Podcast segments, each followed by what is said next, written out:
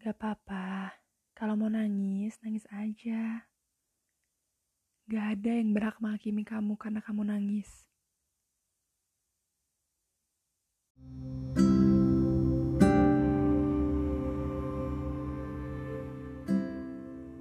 Untuk kamu yang merasa sedih,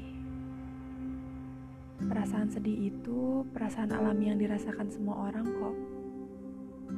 Gak apa-apa, gak usah denial dengan perasaan ini, atau bahkan berusaha keras untuk melupakannya. Penyangkalan hanya akan membuat perasaan ini semakin besar. Begitupun semakin kamu berusaha melupakannya, semakin nyata perasaan ini akan muncul. Yang kamu butuhkan sekarang adalah waktu.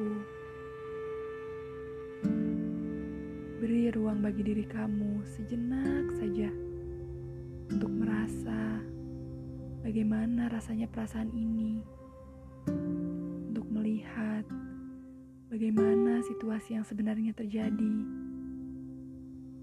juga untuk menyadari bahwa ada hal yang bisa kita kendalikan dan tidak bisa kita kendalikan. Whether we like it or not, it is happening. Coba tarik nafas sejenak dan belajar menjadi lebih tenang. Refleksikan dan pertimbangkan apa hal yang terbaik yang harus kamu lakukan setelah ini.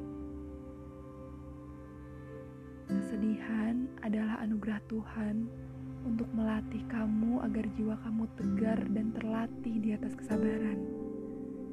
Sehingga pada akhirnya hatimu menjadi lebih ringan ketika menghadapi berbagai kesulitan. Kamu tahu bukan bahwa selalu ada tempat kembali untuk mengadu seluruh kesusahan dan kesedihan, sekalipun kamu melupakannya ketika kamu sedang bahagia.